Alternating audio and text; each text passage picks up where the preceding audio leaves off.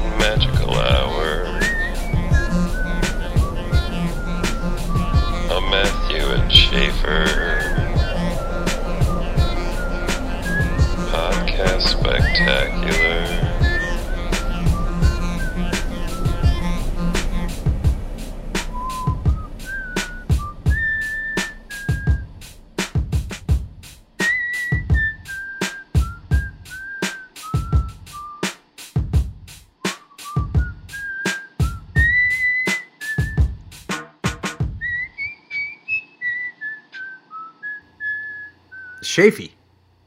Shafee, are you there?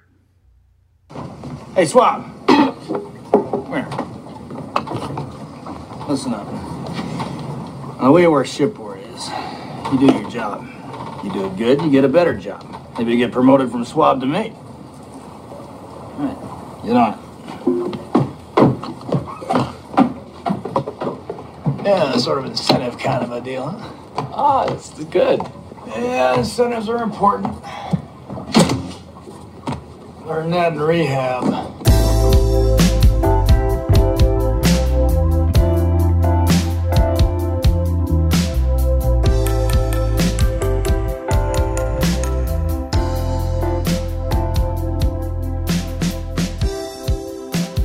Dusk has fallen once again on the hill country here around Austin, Texas. Here in Austin, Texas, I sit in my ivy-covered cave, once again speaking to you over these imaginary airwaves. Very excited, got a fun show for you coming up here today, got lots to talk about, got some The Old Word Shop, got some Poetry Corner, got a special guest, producer Amiritis. But first, you know him, you love him. His name's Matthew Rampy. We come from the land of the pod and cast, from the midnight sun where the hot words blast, hammer of the pods. You want more? Yeah, I definitely we'll do. Drive ideas to new ears, hunter-gatherer. Sing and cry, Valhalla, I am podcasting.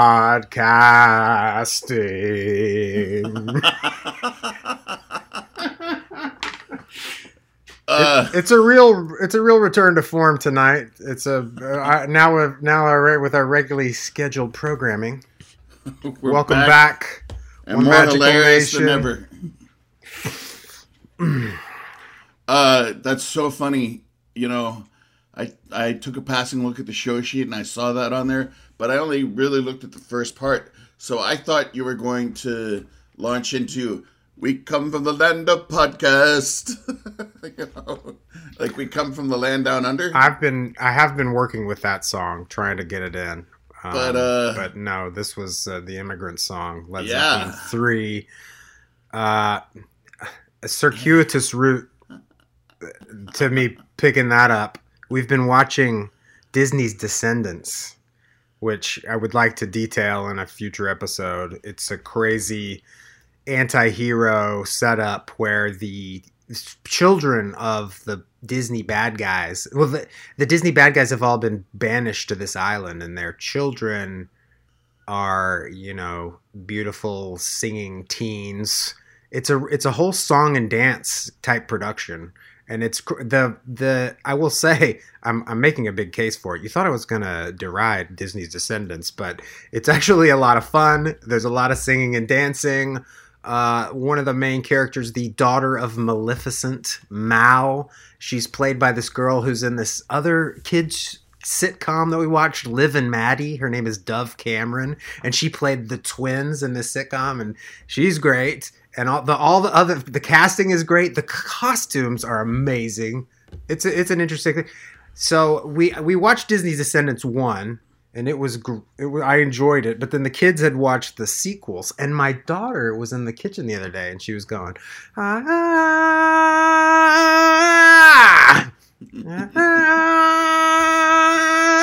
ha! I was like, where did you hear that? And she was like, oh, Disney's Descendants 3.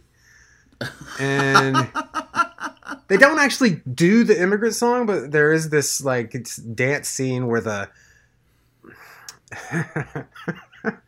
these suits of armor come alive and they do this, like, dance fight with the protagonist crew. And they, that is part of the song, is that what would you call that baying from the immigrant song, that great Robert Plant just screaming. Yeah. I like. Anyway, that's what that I like, that I made, like. I like great Robert Plant screaming. Yeah, that had me thinking of that song. And then we have a CD of Led Zeppelin 3 around here, and the kids put it on the big jam box yesterday. So back in form.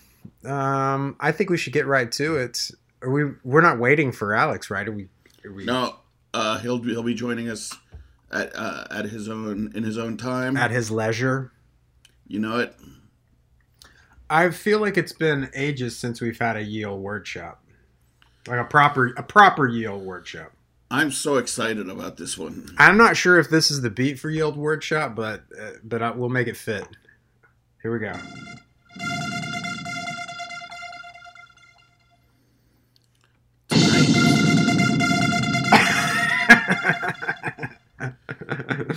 Tonight, that's the beat for Yield Workshop. Yield Workshop. So I was watching a little football last week, as I am wont to do last weekend, and I was watching the Steelers play. Oh. You used to be a Steelers fan, is that correct? You had a Steelers jersey that you wore, right? Yeah, I still occasionally root for the Steelers. They kind of won too much. Right. You're for the underdog. I pulled back a little bit, but also, like, I'm not wild about some of the life decisions that their quarterback has made.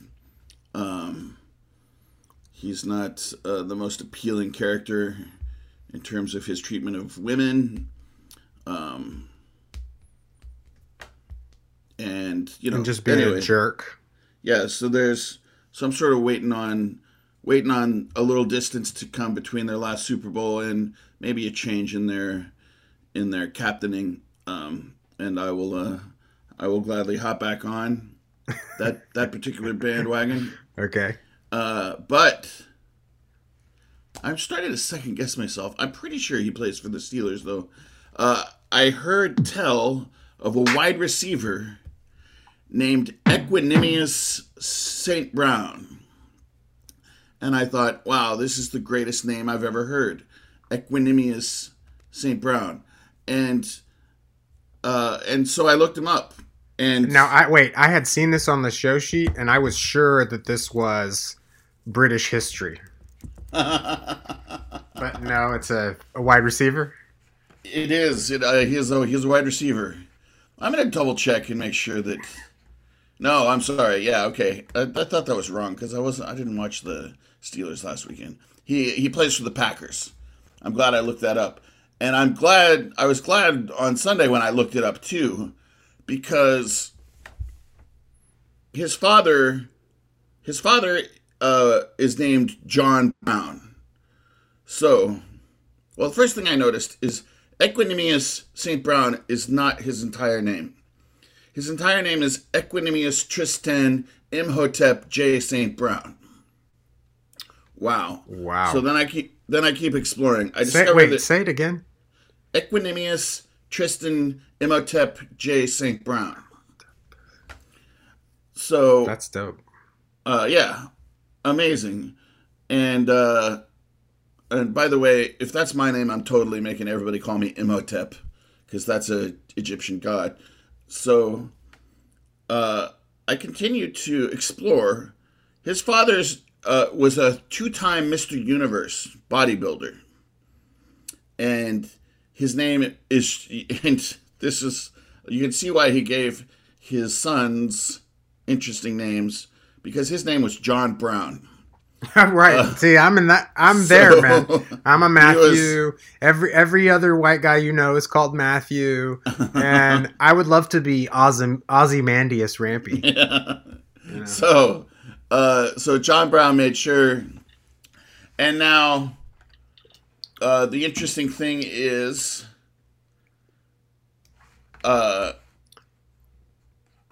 it's not just Equanimeous. It's also his brother. He has two brothers who are also wide receivers. All three of them are wide receivers. There is Equanimeous, and then his brother Amon-Ra Julian. Yes. Amon-Ra Julian Heru J. St. Brown. Yes. And then they have another brother. I'm sorry, I should have been more. Wow. You're going to start preparing. I thought it was all I thought it would all be under the same. Right. And then there's Osiris Adrian J. St. Brown. Yeah, that's awesome. We once were kings. And so, other cool thing, their mother is German. So all three brothers speak three languages. They speak German, they speak French, and they speak English. Impressive family. Yeah, and all wide receivers. The other two are younger, but it's. I think it's safe to say they will also go pro. Wide receiver is such a great position. But what I love, and the reason that this is, I mean, obviously it's just awesome in every way. I'm going to post a picture on our Facebook page of John Brown, because those pictures of him from the 70s are awesome. Thanks to field reporter Lucas Markwart for digging up some photos of him. And after you said that the father was a bodybuilder and the mother was German, I remember this family. I'm not completely unfamiliar with them. So Equanimeous is a word that John Brown created because he wanted his first son to embody the traits of the trait of equanimity. Hmm. So he turned the noun equanimity into an adjective, equanimeous, and so he gave his son the adjective Equanimeous St. Brown. So. Now, you know, once I learned all that, I was like, oh, yeah, that's cool. You definitely go with Equanimeous. It's also the first in his series of names. But I thought it was so cool that, you know, that he took it upon himself to create an adjective out of a great noun to give it to his son. And, you know, then it kind of just got me thinking about, and I've been kind of slowly preparing a larger rant about this, about how words create us and how words... We can use words to engage our reality and, in fact, change our reality. So it's really exciting to see that power used in such a positive way. It's super cool. So here's to you. Yeah, all my best to that whole family, to Osiris, Equanimeous, Amon-Ra, John, and I don't know what the mom's name is, but... I think Lucas did send me a picture of the whole family, so I'll post that on the Facebook page as well. In the beginning was the Word, and the Word was God, and the Word was with God, and the Word was God. You got it. Yeah, I'm obviously not the first person to, you know. There's definitely Oh, believe me, it is a topic worth no, it's a topic worth highlighting. I wasn't making light of it. I was really because of Equanimeous St. Brown, I was really going into this head trip, and I think I have a funny way of expressing all this. I just need a little more time to put it into a true. Well, put it on the future show sheet, which. Rant. which I separated the show sheets because we had we were building our future list above our.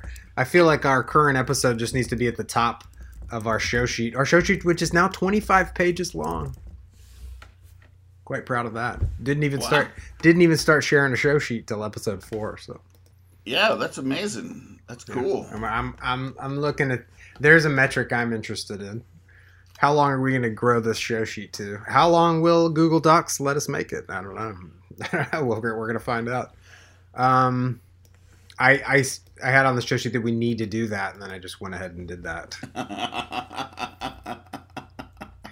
You know, we're going to talk to Alex soon, hopefully. And, man, I was thinking about how many musicians we know, how many people that we're personal friends with that are in pretty polished bands that are immediately like, well, I'm a complete supporter of the show. I'm a hunter-gatherer. Here are my songs. Use them. You know, yeah. We are blessed. We got Ben Murphy. We got Milton. We got the Stickers. We got, of course, Professor Emeritus, your sensei, Alex Battles. Brand New Step. Yep. Brian Benitez. Not the least, but last but not least, Brian Benitez. Maybe some Apopka, I'm thinking. Yeah. We need to, and then to pre-promote, have you ever heard of Fretzel? Have you ever been to a Fretzel show? I have been to a Fretzel show. Okay, you did. Okay. At Gatsby with you and Tara. Oh, yeah. That's right. That was without Beesh. That was without Ben Gardner that night. But anyway, so some friends of ours have a band that's... You could call it a joke band, except they have taken the joke so far that it sort of like seems real. They're a German dance band, Fretzel, and I think we're going to get a chance to talk to Ben Gardner about... of course, he was with us on a famous karaoke night that you can barely remember, so I'm calling him in to get some more dazzling deets on that occasion. And, won't everybody be excited to hear about that? That's going to be a good one. And, myself included. Yeah. It was fun. I'm sure that he's going to have some dazzling deets. And then, of course, I want to get Fretzel in the mix for our closing tracks. I feel like people are waiting for our closing tracks. Oh, my aunt was, of course, everybody in my family loved the A Glass of Wine for Patsy Ruth episode. It was a good episode, and my aunt loved Alex's track "The Road," and you were right; it paired so nicely. That's one of my favorites of his songs, definitely. Well, let's go on a quick pseudo news cruise. Do you have any news? I've got a check in from field correspondent Dickie Hall. Okay. Well.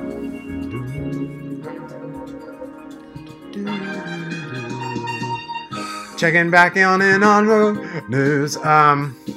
So this, I like for us to discover stories and talk about stories that are hidden in the fine print, in the back pages, in the small links at the bottom without a picture, you know. I feel like we reported on this story right away. We were on the bleeding edge of this one. The Utah monolith. I don't even like, this has gone so big. I don't even need to click on this New York Times article, which over the weekend NPR was saying, well, the monolith it's embedded in rock, and they must have had some sophisticated carving tools. It's not going anywhere. And then on Sunday night or Monday, New York Times reports that it's disappeared. Okay, and that was weird. And then, you know, this copycat shows up in Romania? Yeah. This story is like the pandemic, because I go back and forth with the pandemic. I'm like, I'm gonna just live my life, and I'm gonna go to the grocery store, and then I'm like, I'm not gonna go anywhere. For days, I'd go back and forth how I'm feeling. And then I'm like, oh, I'm fine. I'm going to make it. This is, you know, it seemed difficult to be isolated with my family for however many months. But then I'm like, I'm not going to make it. I'm not going to make it. You know, this story's the same. I wanted to believe it was aliens at first. And then it seemed more like, an art installation. And then it disappeared. And then I was like, aliens. And then there were some other deets that came out that made it just seem like it turns out it's private land that it's on. I had heard that it was like Bureau of Land Management land, but then it's private land. And so I don't know. Then it all seems like horseshit. And then this copycat shows up in Romania and it's just trolls because, you know, Luke was pointing out how the copycat one had been like worked with a grinder. It wasn't the same smooth. Yeah, Manish was also sheet metal. Superfan Manish was commenting on how you could see the rivets, how it wasn't, you know, it didn't, it definitely didn't look like it was an alien artifact. And then there's this deceased artist, John McCracken, that they're claiming was possibly him. This is a really poor news cruise. I apologize to One Magical Nation. I'm not looking at an article or anything. I'm just telling you how I feel about the story that was small and it got too big for us, basically. So this is the last you're going to hear about the monoliths from us here at One Magical Hour. Yeah, I almost feel like the world needed something meaningless to latch onto in the news, like. Maybe we've just been dealing with news stories that are so gravely heavy for so long. Like anything that's just kind of fanciful and nobody's dying and there's no police brutality and there's no insanity. Just that, it doesn't feel like the world hangs in the balance of. You know, unless it's some sort of alien triangulation system, which is right. I mean, this story, you know, shouldn't have lasted past the first one, you know, and then people went out there, and then so, you know, things just kind of kept. It almost felt fabric, like the world was kind of joining together to keep fabricating more steps to this story.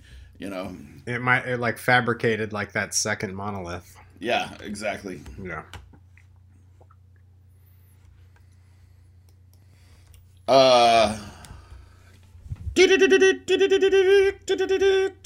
So, breaking news from Correspondent Shutter Hall. Breaking news from field correspondent Dickie Hall. Oh, I was delighted when. He texted me this Wikipedia screenshot for, did you know about this, Matthew? Did you know about Jack Sparrow House? I read that on Twitter. Twitter has some, you know, Twitter keeps you abreast of all kinds of internet stuff. Jack Sparrow House was a reality television show that streamed on Quibi. The television show placed 14 Jack Sparrow impersonators in a single-family home who were eliminated if they broke character. Quibi head of content Colin Davis described the show as more of an endurance contest than a true talent competition. Quibi head of brand and marketing Megan Imbris described the show as the source of a significant amount of litigation. Three contestants were kicked off the show after separate public defecation incidents, and one contestant was forced to withdraw upon discovering the house was within 500 feet of an elementary school. Yeah, that's some dazzling deeds. The point is that Jack Sparrow impersonators, that presumably these producers just like went down to Sunset Boulevard and dragged these degenerates off of, you know, out of the worst parts of Hollywood, If you're on a dating app, if you're on your Tinder or your Grindr and you see somebody in a Jack Sparrow costume, swipe whichever way to keep them as far away from you as possible. It turns out that the cross-section of humanity that spends large amounts of time dressed as Jack Sparrow are not the highest, the highest quality group, let's say. They're maybe not the marrying type. They're maybe not the kind of guy you want to take home to mom and dad back east. Now, I'm not saying that every single one of them is a bad egg, but some of the listen, we all defecate. If you want to, just not publicly.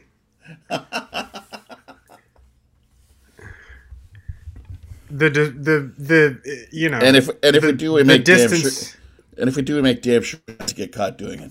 The distance from the elementary school is disturbing, right? That's like a registered sex offender. Yeah, that means that, it's a legitimately bad person. So, well, it's a legitimately bad idea for a show. And turns out it was a legitimately bad idea for a network. But I sure do appreciate field correspondent Dickie Hall bringing these gems to our attention. Oh, man. I was... It made me wonder what other treasures is Quibi hiding? Yeah. What other bizarre decisions did the people in charge of that itself a very strange decision? What else did they get up to? Because, like, when you think about it. Now, what was Quibi? Quibi was, who was trying to do a network? Jeffrey Katzenberg he was from DreamWorks. He was one of the founding members of DreamWorks, producer. Mm-hmm. He was the linchpin behind Quibi, which was a streaming network on cell phone only, and no episode was longer than 10 minutes. Oh, that sounds like a solid plan, actually, in today's milieu of short attention spans and whatnot. Yeah. Short attention spans and ubiquitous cell phones. Yeah, I mean, I wouldn't say that it didn't, like, it made as much sense to me as anything else in this modern world, you know? Yeah. But, I wasn't lining up for it. But I thought Twitter was going to be an abject failure. I think, you're exactly right. Yeah, who among us really can predict? But, yeah, the interesting thing to me is... You know, these abbreviated episodes, they're gonna cost less. So yeah, you're gonna have people greenlighting the weirdest projects. Well, you know? And I think it suffered from like just not good content, right? Maybe, yeah. So, I don't know. I don't know what it suffered from. Also, like, I don't like to watch things on my phone. That's a last ditch thing for me. I know that I know that I am not in the target demographic, right. But you know, I'm either catching up on, you know, some sort of social responsibility or, you know, using my phone for one of its very utilitarian purposes, or I'm reading on my Kindle on there. But anyway, so that, you know, it was, like I say, it was never meant for me, but I'd like to write a poem about how Quibi was never meant for you. But Jack Sparrow House has me extremely curious about other Quibi content now. I can't lie. Maybe it'll become like a cult thing. You can find it on the dark web. Decommissioned Quibi episodes. Speaking of a decommissioned thing, my son and I were looking for something to watch together, and in Disney Plus, there's this whole Spider-Man collection, and Spider-Man has been done so many times and so many eras with like short shows and full-length shows. We watched the first episode of Spider-Man and His Amazing Friends from 1981. I think that you would recognize this show because he's there with the Iceman is there with him, and the Torch is a girl. Yeah. It's like a torch girl. Wait, I've got it here. But there's a bunch of Marvel hero. This is, I would like to do a full avocado review of Spider-Man and his amazing friends after I watch a few more episodes. And so so you're going to have to keep listening to the podcast for that, obviously. Don't want to miss it. I feel like I started drinking too early. Oh. But just because I'm waiting for Alex. Now, because now we're going to get on with Alex, and the conversation may draw out a little bit. We have you want to catch us up on origins? My father asked me on the phone the other night where the name Rampy comes from, and I had no idea. Well, I have a little bit of an idea. And then I found this article today. This Rampy Family Origins article written by Gordon A. Rampy of Warrington, Virginia, in March of 1998. There was a revision in 2006. And some of this is in keeping with what I have heard from my family.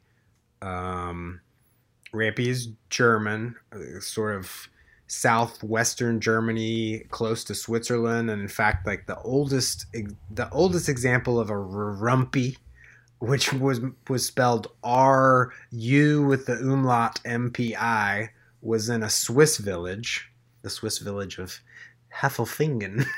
Häfelfingen, does that mean half a finger? And this article tells of three different lineages of Rampies in the New World. One that is in Pennsylvania, one group that went to Nova Scotia, and then my group spelled like R-A-M-P-Y or R-A-M-P-E-Y. He tells this tale of a party of over 500 Germans who were duped by an unscrupulous... this says recruiter, like some kind of coyote who is supposed to be helping them get to Nova Scotia, and they went to London town and then were abandoned by their sponsor. And then this group of Germans were just stuck in London, and it comes to be publicized that this destitute group of Germans was stuck in London, and some good citizens got some money together to get them to the New World, but not Nova Scotia. They sent them to the back country of South Carolina, basically not coastal South Carolina. And they were stuck between Indians and English planters who didn't really want them there. And they had some hard times there. And they eventually immigrated to... Georgia, Alabama, Mississippi. And I know that my dad has talked of our family coming from Mississippi and moving out to New Mexico. My great-grandfather, Estel Rampey, was born in New Mexico. And Estel, and he had three brothers. And they all ended up moving to Lubbock at some point, and He never wanted to go back out. He was born in a lean-to in Tatum, New Mexico, like on the frontier. He never wanted to go back out into the... Like, Lubbock was the city, and he was glad to be there. He didn't want to go back out on the prairie. And he began a sheet metal shop that was like our family business. Texas Sheet Metal Works. So now you know a little more about Rampies. And I learned some about Rampies here. It's interesting here. It says, perhaps we genealogists search the past, hoping to find ancestors who were giants in their times. Men and women who clearly stood in wealth, power, rank, or achievement, well above their peers. If so, this search may seem to have been in vain. But if God-fearing, hard-working, persevering, stout-hearted folks we were looking for, then we can be proud. The Rampies were the stuff of which our nation was made. Gordon A. Rampy. Weird, man. But then I was thinking how this is all sort of patrilineal, which I think I used this word incorrectly recently, but I got it this time. You know, we're talking about this surname of mine, but just me, I was made by two people and they were made by two other people. You go to those four people and you've got four surnames that you come from right there. And then you go one more level up and there's 14 people involved in the making of you. Yep. Which in a way makes us all very unique. You know, we are distilled from so many genes so quickly and so recently. No doubt. And it makes you understand how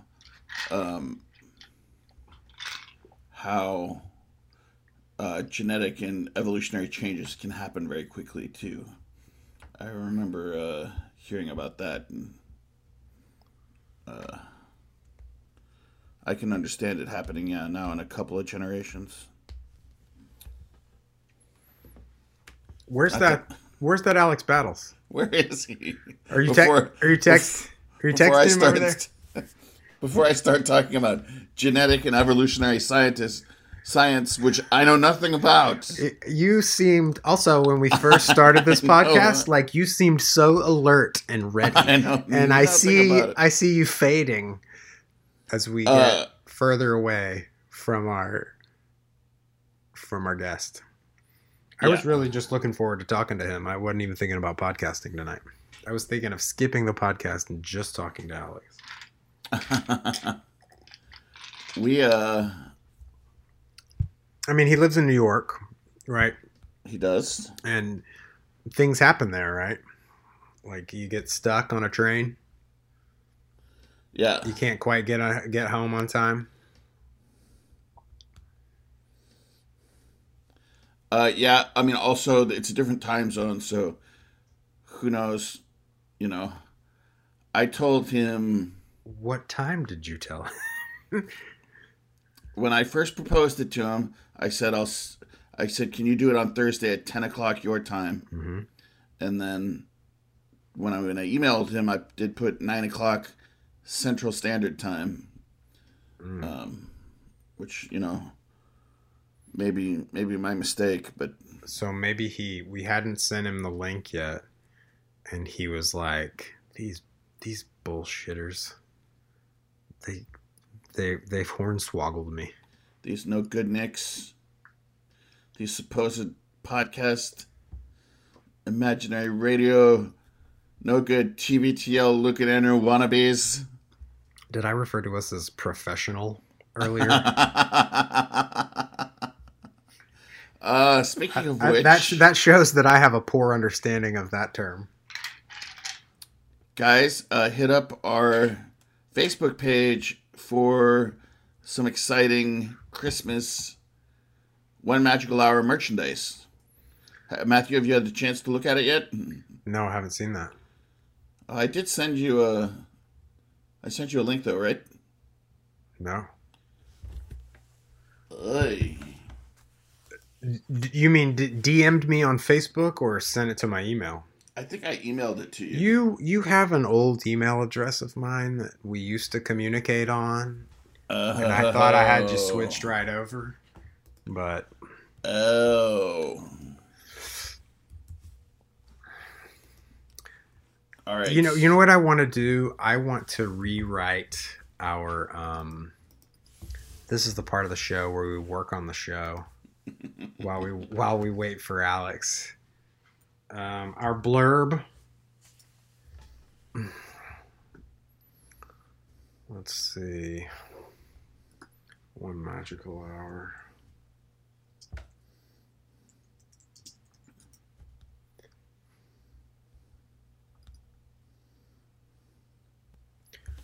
Two overgrown boys find themselves staring at the real world when they have children, start their own businesses, tag along with them while they, mostly unsuccessfully, try to make sense of it all. Okay.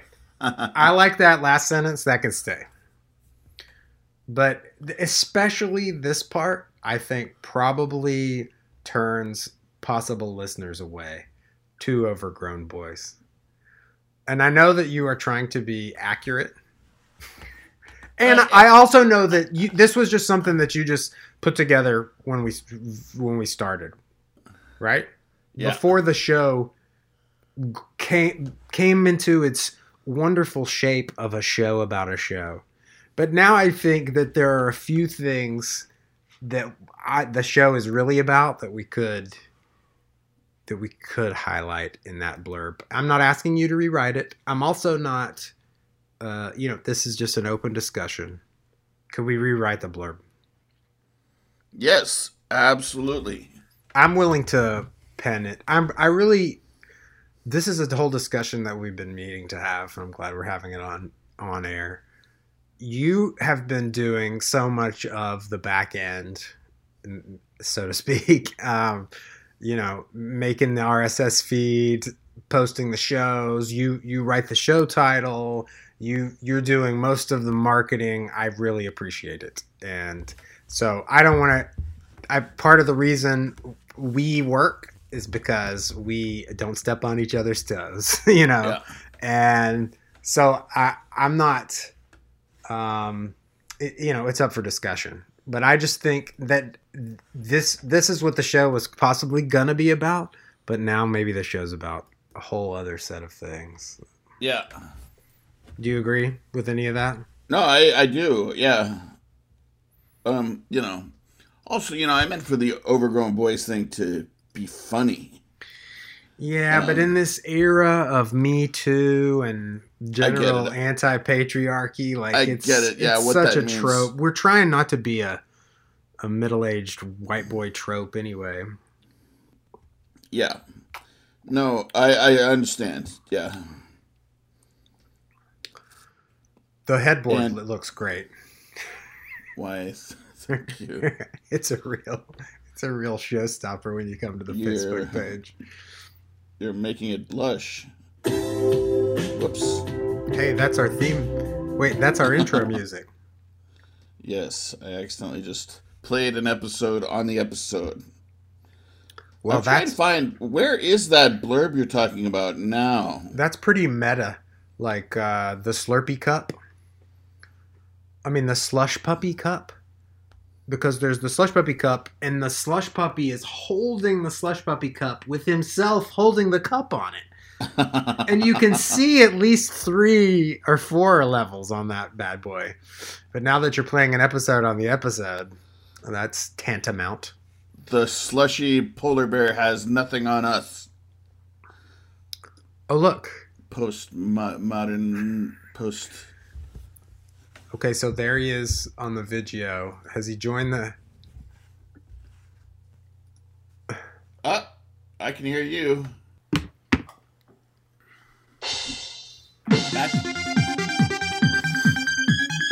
All right. Yeah. Ladies and gentlemen, welcome to the party. All right, Mr. Sir DJ Mentor Alex Battles. He's not my sensei. That's beautiful. Hey, Alex. He's my sensei. We were waiting for you. What was your DJ name again? Hands off my sensei. Was that really your DJ name? No. What was your? Do you in a previous episode? Oh, yeah. The deputy. The deputy. Yeah, deep night dub sounds from the deputy. Was the deputy? was the deputy ever on like a Xeroxed piece of paper that was hung up anywhere? No, but it's got a recording. It's got a CD. The deputy put on put on cars underneath people's windshield wipers. No, it was more. It was in the Bay Area. I mean, I did do a couple of parties where I took I had a turntable and a mixer and the robot, and I put the turntable into one channel and the robot into the other, and so I could play tracks on wax and then use the crossfader and switch between it and do synth part stuff. Wow.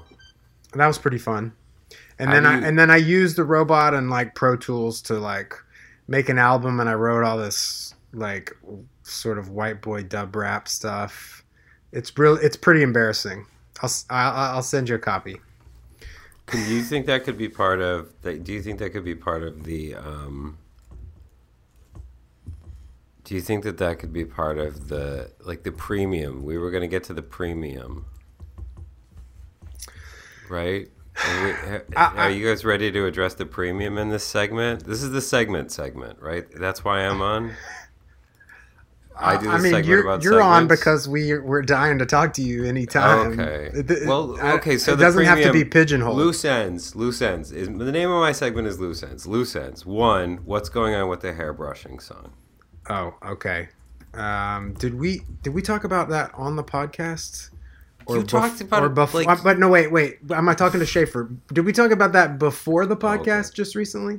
No, I think we talked about it after the most recent. Yeah, you're right, Alex. We are remiss. We promised the hairbrushing song. Literally, the whole first 10 episodes, nothing but hairbrushing song references. Pre-promotion, yeah.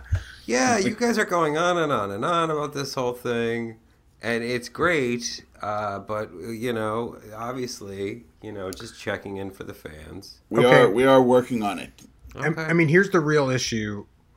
We can't be together. We can't really safely be together. And when it's been about 4 years since we were trying to arrange it with lyrics and the guitar. Sure. And I think Schaefer's concept of how we were arranging it is different from mine. And we need to practice it so that we could play it on the air. And then the podcast we got so caught up in the show about the show and doing production meetings on the air. Of course. We forgot about our bread and butter. It's been so long since we haunted the stages of various children's folk festivals in the greater Tarzana, California area. It's true. That is Alex, I like how this conversation discusses my Bay Area DJ dubstep time and also my greater LA County folk hero status. Children's folk hero status. It was in LA County you had a children's folk career for real? No, that's all fabricated. That's all in our heads. I got you. Yeah. Edgar Rice Burroughs founded the town. My grandmother wanted us to record my stupid songs that I wrote for my kids, right? So that I could be on Jimmy Kimmel. Right. She thought Jimmy Kimmel would love them, and Schaefer and I started to arrange them, and we just didn't get very far with it. I'm embarrassed about it. It's a real. I dropped the ball on that deal. Okay, so what if like just like freestyling here? What if we brought the robot into the equation, right? What if we use the robot to finish the hairbrushing song? It's just two different parts of my life and personality, Alex. I don't think I can. Just like my friend groups, I just can't mix. Okay, I can't mix. I gotta keep them. I gotta keep my children's folk status separate from my. From my dub roots. Alex, will you remind me about the Cthulhu conversation? Because I can't remember what... This was like one of the only good bits you guys ever did. It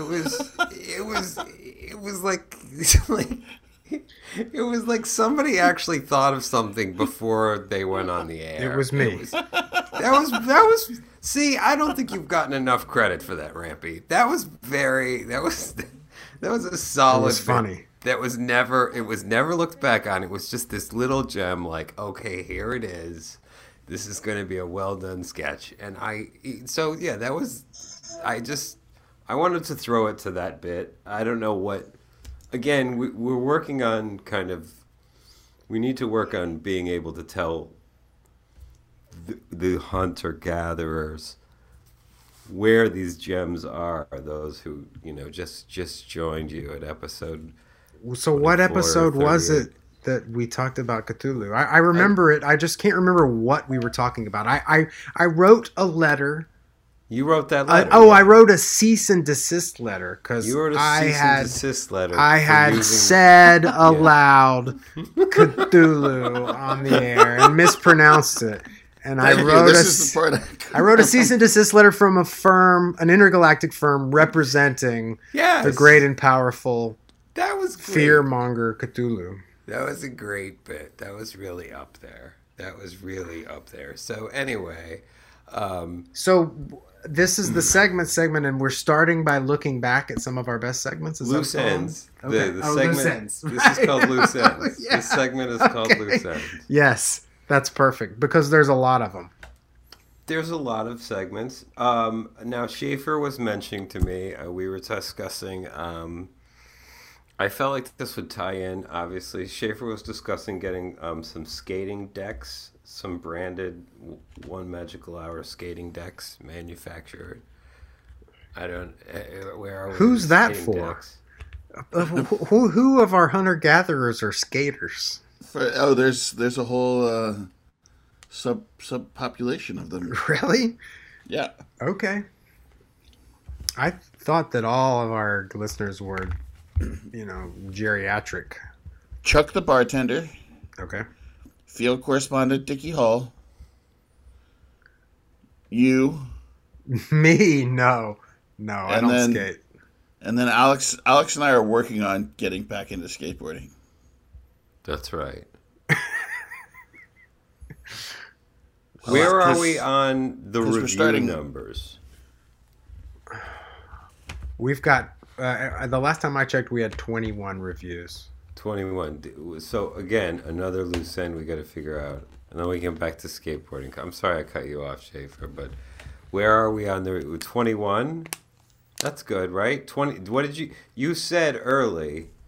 The first 20 or so reviews get a T-shirt. Right? Yeah. Oh.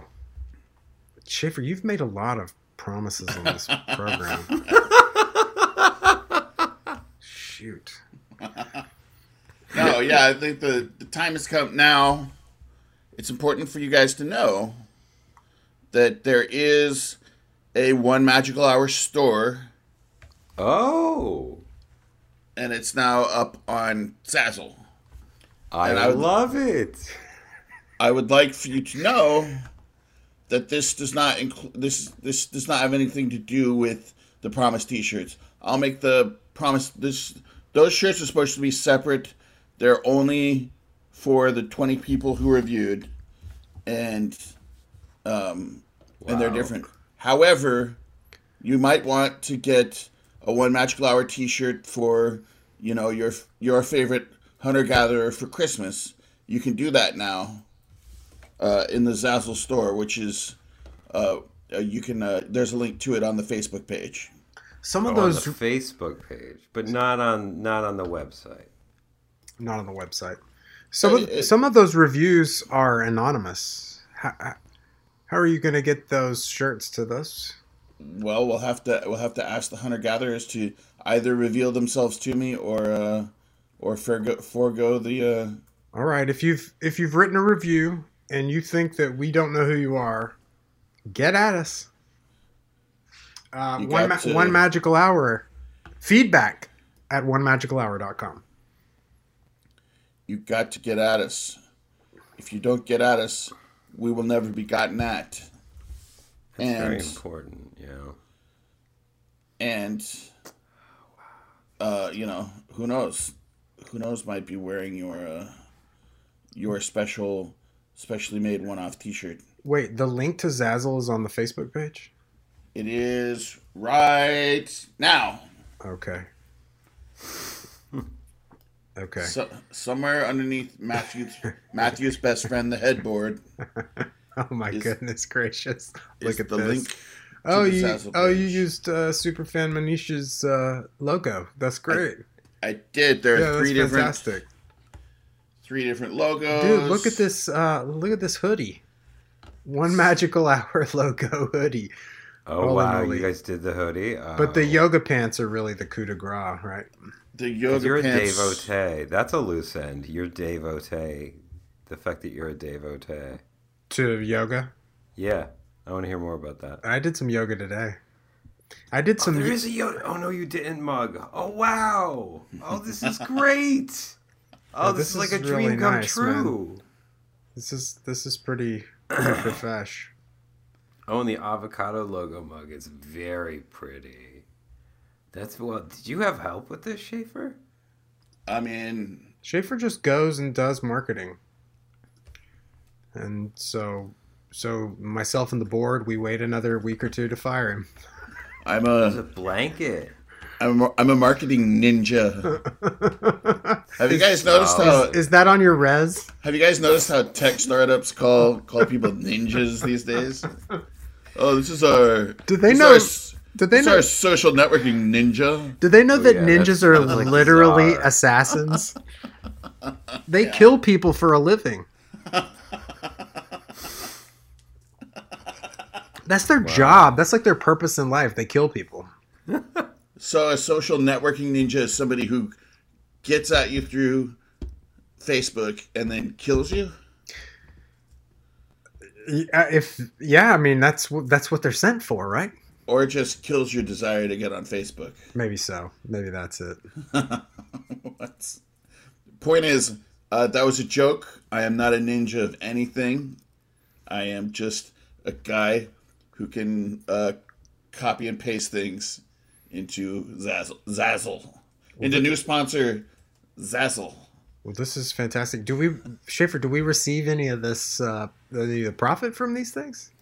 We do receive a small royalty from each sale. It is approximately $1.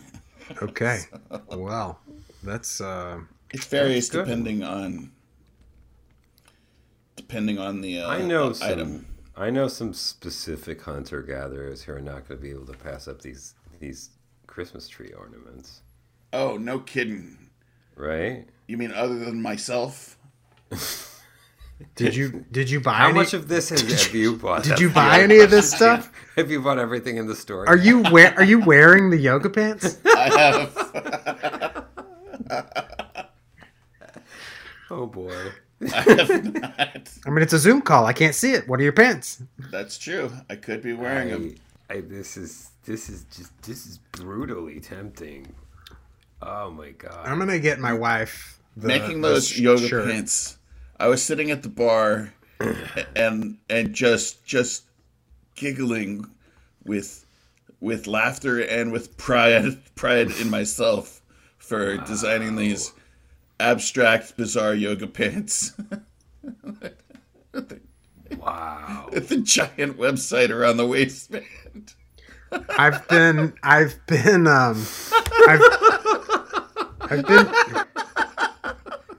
been doing yoga in just like soccer shorts, just like my old soccer workout gear, and I think maybe I need to pull the trigger on these pants.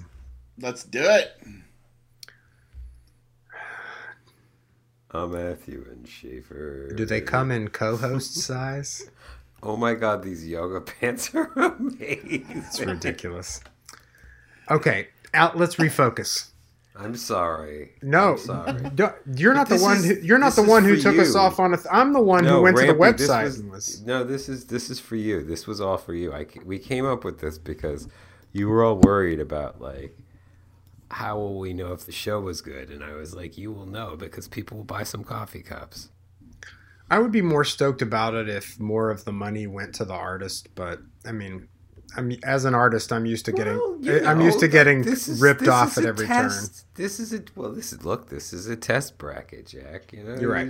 You're right. You knock a couple of these out, and you go, the coffee cups are flying off the shelves. We better make some of those ourselves and fulfill our orders from our house. We got to get our own stamp machine. You're gonna have so much fun. It's gonna be you in the garage fridge. Feeding me, Jack. Feeding me. You with the gun, Jack. Me with the bullets. Feeding me, Jack. Feeding me. It's gonna be great. So, I'm living off of laughter that I can't hear. That I'll never hear. That's good. It's so much better that way. No, but listen, we get a lot of positive feedback when somebody's like, "Hey, I was LOLing." And what's great about that type of laughter is that it's elusive and it could be happening at any time. It could be happening right now. You know, something funny. I really want to tell Alex about Jack Sparrow House, but I already talked about it, so you're gonna like I can't. I'll listen to the pod. Yeah, you'll have to go back and listen to the beginning of the podcast to find out. Have you heard of Jack Sparrowhouse? Negative. Oh, negative. Well, let me tell you, buddy, you're in for a treat. Oh, good. All right, I'll go back and listen to it. I'm pretty thrilled about that.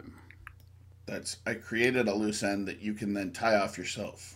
Well, so speaking of loose ends, Schaefer, so did you explain what your second and third books are? Your follow-ups to Never Cry Wolf. Did you share that? No, isn't one of them like a mystery?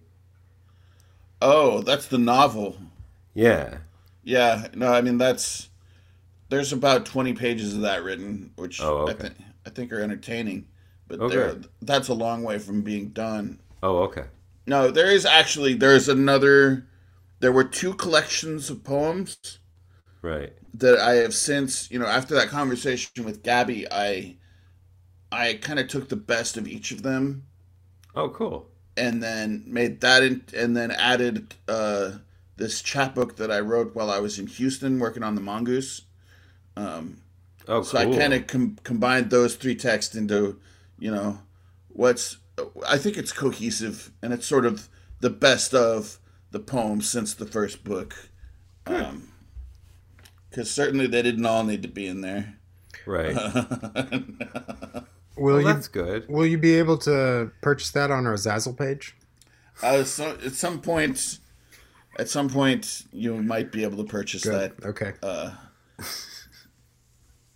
Unless we get that printing press for the house, and we can just be printing our own. If you buy directly from us, from Schaefer's ivy colored abode. When we start our print-on-demand business. Absolutely. Did I miss the news cruise? Did you guys already do the news cruise? We did. You missed everything. Like we were at a point where we were vamping so hard waiting for you. Oh, I'm sorry. But it was totally worth it. When you came on the line. You're done? That's no. I wanted to make sure. I didn't know where we were in the show. I didn't want to. We're to the part that everybody was waiting for. Oh, okay. For you to join us. I have some questions for you, Alex. What are you up to today? What's going on? Today, I was like a lot of house cleaning. Just some, move this and then clean and then move that and then just kind of like swirling things around and organizing. I was doing a lot of that today. Well, that's so satisfying, right? Definitely, yeah. I think I made a tad bit of progress. I've been studying chess. That's kind of my new hobby. Oh. That I've been enjoying that. It's there's so many ways to look at it, and it's just kind of a fun, different way to like organize your brain in a way and like look at your thinking and stuff. And so I did a little bit of messing around with that. I listened to a chess podcast. Oh, there's a chess podcast that I very much enjoy, called the Perpetual Chess Podcast. So I did that today as well. Have you done any of that classic New York going down to the park and playing against chess? Those chess guys in the park? Yeah. I don't know, No, I never have. It's just kind of a new thing that I just kind of got into recently because I was kind of gaming with my friends, and then like I was a little bit too busy, but I didn't want to lose the connection, and I was like, oh, well, chess is something where like I can do a move and then like I can go back later and you can just do a move and you're still kind of playing a game with a friend, but it's just, it can take place over a few days or something. Mm-hmm. And so I was like, wow, this is, I don't know, how come I never got into this before? But no, yeah, so I never really did the chess in the park. I was always, those guys are so, it's so tempting, but I mean, you're obviously going to get so killed so fast it's not even funny. I think you're supposed to think you're decent before you even try to play with those guys. They're like break dancers who are willing to get in the middle of the circle. Like, yeah, they're pros. Yeah, they know what those guys are out there doing. Like us with podcasting. I don't know if you heard the Dave Chappelle bit about the 3-card Monte yet. I don't know if you've heard that, but that's pretty amazing. The Unforgiven, the piece that he did after the SNL monologue. That's pretty good. It was on SNL after. No, he did it on his Instagram. As he was flying to SNL, he found out that people were bringing back Chappelle's show, and he's like, and so he does this speech about how he never really felt like he was properly paid for it, and so I felt like that was an interesting monologue. He ended up getting it removed from the streaming service. It got removed from Netflix. Did it get removed from HBO as well? No, I don't know. Right? I don't know. Maybe. I heard it was being taken off of Netflix. Oh yeah. At Dave's request. Yeah. So I don't know. I heard that, and I don't know what else was I going to ask you guys. I think that was about it. What are you drinking over there, Alex? Something else. I've been making a this is like kale, bananas, a clementine, some psyllium, some ice, some nutmeg, and some cardamom. That was today's smoothie, but it really needed chia seeds to get it to come together. It didn't really come together, so. But that's what I was drinking today. It's I thought it was a mojito. Oh geez. No, I wish it were. That's got mint in it, right? Yeah. Mm-hmm. Yeah. Mint and sugar. Alex, just so you know, it's your move in our chess game. Oh, is it really? Oh yeah. Good. I can indulge you in that one. It's really the opposite of speed chess. Schaefer is is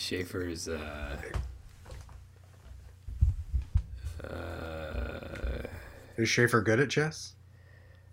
Schaefer and I are playing our first game together. He kind of just rode his knight into the middle of my troops. I am not good at chess. I am extremely aggressive. So, okay, so Schaefer has... No, it's you. It's still your turn, Schaefer. For years, I played, I've played maybe 6 games of chess in my entire life. Yeah. And I always, thought about it way too much. And it took too long. The games would take, 4 hours where we're sitting there. And I don't think it was very much fun for for whoever was playing against me. Right. So... I resolved that I would not do that when Alex convinced me to take up chess again. Right. And no, we can take as long as we want. That's what's fun about it. No, I don't. It's not fun for me. So I'm doing the opposite. This is like me and Rampy with fantasy football. That's why. Can't handle it. That's why my. My night is in the middle, in the midst of your business right now. Yeah, it's well, I mean, you, but it is your move still. But that's just a platform where you can just move and just come back later, and yeah, that sounds fun. Hey Schaefer, I heard your fantasy team's doing well. Yeah, they're still undefeated. As a matter of fact. Undefeated. How? I mean. Are you all you're gonna win, right? How many more weeks? It's only 3 more weeks, right? Yeah, but playoffs. So that's a big deal. Oh, I thought some fantasy leagues don't do playoffs, right? Do all fantasy leagues do the playoffs? I'm pretty sure they all do, yeah. Oh, okay. Well, fare thee well. I'd bet heavy on the Seahawks because they're going deep in the playoffs. I've got a few Seahawks on my team. Good. Good. DK Metcalf? Yes. Tyler Lockett? You know it. Yeah, that's great. My favorite poet, yep. Tyler Lockett. Speaking of poetry, guys, I have a poetry corner if you guys are down. Oh yeah, let's just play the poetry corner beat first, you know.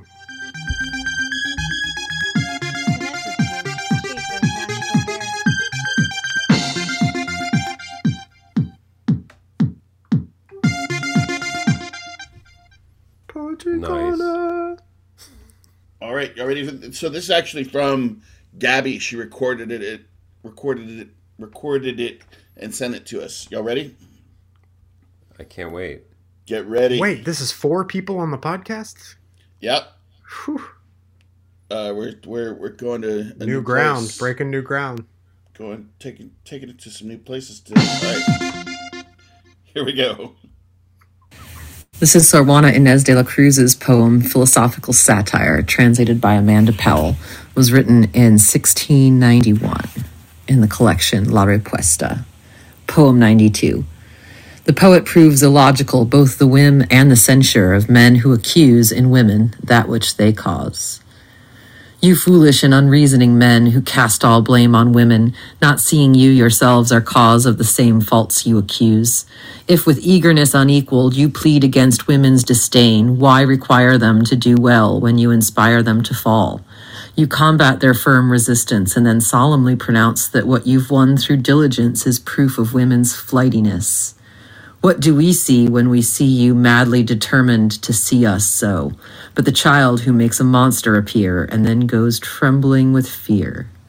With ridiculous conceit, you insist that woman be a sultry Thais while you woo her, a true Lucretia once she's won.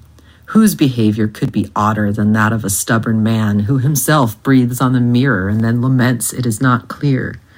Women's good favor, women's scorn you hold in equal disregard, complaining if they treat you badly, mocking if they love you well. Not one can gain your good opinion, for she who modestly withdraws and fails to admit you is ungrateful, yet if she admits you, too easily won. So downright foolish are you all that your injurious justice claims to blame one woman's cruelty and faults, the other's laxity. How, then, can she be moderate to whom your suit aspires, if, ingrate, she makes you displeased, or, easy, prompts your ire? Between such ire and such anguish, the tales your fancy tells, lucky is she who does not love you. Complain, then, as you will. Your doting anguish feathers the wings of liberties that women take. And once you've caused them to be bad, you want to find them as good as saints. But who has carried greater blame in a passion gone astray? She who falls to constant pleading, or he who pleads with her to fall? Or which more greatly must be faulted, though either may commit a wrong? She who sins for need of payment, or he who pays for his enjoyment? Why then are you so alarmed by the fault that is your own? Wish women to be what you make them, or make them what you wish they were. Leave off soliciting her fall, and then indeed, more justified, that eagerness you might accuse of the woman who besieges you. Thus I prove with all my forces the ways your arrogance does battle, for in your offers and your demands we have devil, flesh, and world, a man. Woo! Well, that was light. That's Sor Juana. There's the yin to our yang. She was a feisty one. Her story is super cool. She's a nun in the 1600s in Mexico, a Hieronymite nun to be specific. What that means exactly, I don't know. Apparently, it's the order of Saint Jerome. But yeah, she fought authoritarianism of all kind, particularly the patriarchy, as you might have guessed. I won't sit here and read you her whole Wikipedia page, but I will put it on our Facebook page so you can read it yourself. I love it. That I assume, put your Facebook page on your website. I assume that. Yeah. I assume that was Joan Larkin's translation. Joan Larkin did a pretty great bunch of translations of her work. That was an incredible piece of work. Yeah. That made me I'm awestruck, fairly speechless after hearing that. And I like Gabby's rendering of it. Yeah, that was very powerful. She did a good job, yeah. Alex, will you join us like once a month? Sure. Yeah, I'll be here. I mean, I know I'll be here. Matthew's been talking all week about you. Alex and I talked on Sunday on the phone. And we made vague plans to do this, and Matthew has asked me anytime that I tell you, he's like, "All right, Alex is coming on, right?" I'm like, he said he would. I get excited about things. Oh, good. Well, which, good. Yeah, understandable. This is why we both hate fantasy sports. Yeah. We see eye to eye. Yeah, we completely understand that, and that's all we need to know. It's implicit. That is all we need to know. Yeah. It's quite all right. I'm happy to be here. At any time. Do you hear the train? Oh wow. So here, let me open the door. Oh wow. Yeah.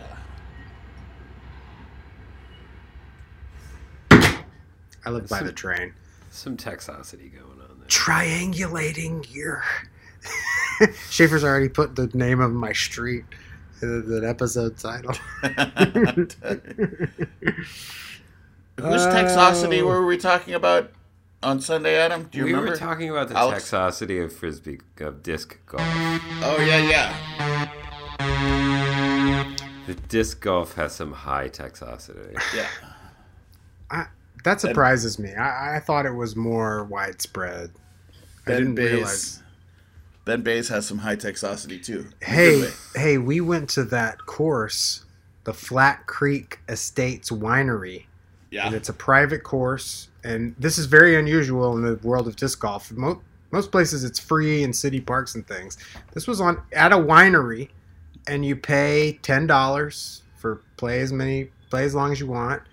And it was awesome, man. It was like in and around the vineyard itself. And then the property was a little bit bigger, and it went along this creek.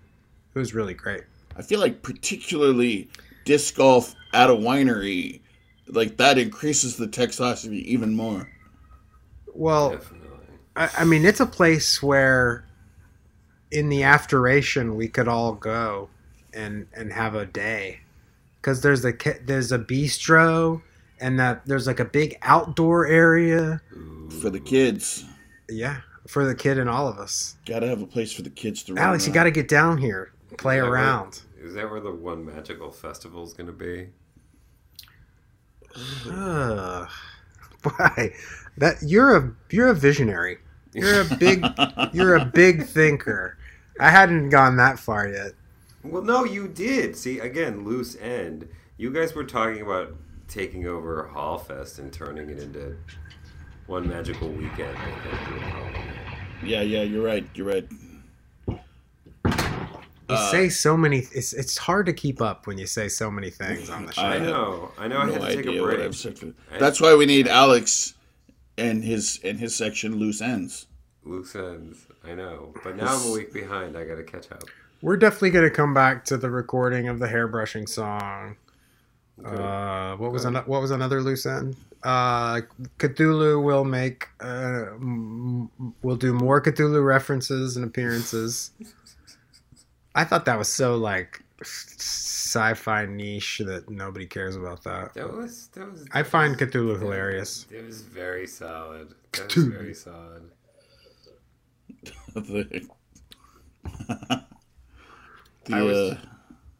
Those Lovecraftian codexes are full of all manner of conspiracies, and I learned the word codex recently. Codex just means book. Ooh, but it sounds a lot cooler when you call it a codex. Definitely, yeah, for sure. Let me get my codex out. I got a new codex this week. I read all my codexes on Kindle these days. All right. We could talk about the Codex Report. Maybe that should be a segment, the Codex Report. Yes. What if we create just a competitor to the Kindle, the Codex? It's an e-reader device. All of a sudden, we're entrepreneurs. Guys, I'm about 1/3 of the way through the laundry that I meant to do tonight, so we better call it, gentlemen. Schaefer, you can't be the one to say you've got something more important than the podcast. If I may quote, our guest can say Porter, that. It's time to buzz number two. It's not. It's buzz number two. Yes. It's time to buzz number two, gentlemen. Well, we love you. Thank you, Alex. We'll talk to you again soon. Thank you for keeping on. So good to see you. On behalf of the HGs, thanks to everybody who's supported us on various social networks too. I see your name, Ellen Ferguson. I see you, Aunt A. Aunt A is a great supporter of us. Also, Aunt Terry told all of her kids about the podcast, so they've been getting out at me, Cousin Leah, etc. Sybil Durgin is hanging around these days. So all the members of One Magical Nation, all you hunter-gatherers out there, here's to ya. We love each and every one of you. And remember, the poorer the choices, the sweeter the wine. Let's listen to some Alex Battles now. All right. Oh, buzz number two. Oh, buzz number two, that was a request? Yeah, we can buzz number two. Okay. Yep, here it is. She used to have a place uptown where we used to hang around. When the evening sun went down, that buzz number two. I used to take the bus each day. It dropped me a couple blocks away. She always used to let me stay when the night was through. Oh yeah. Yeah, yeah, yeah, yeah. Oh yeah.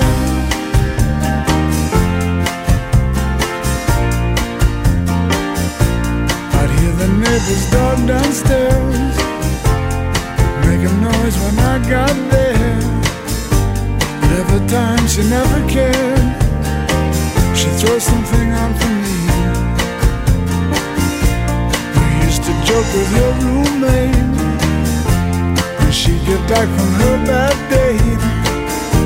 The three of us would stay up late, she's watching TV. Green light flashing through an upstairs window. Table all covered with the plates and the takeout food. It's just the kind of moment you know you never think about again, but you always do. Oh, oh. Nothing quite so simple as time just rushes by so fast. Turn around and 10 years past. I've seen some good old days. I lost track of her somehow. Don't even know where she lives now. She used to have a place uptown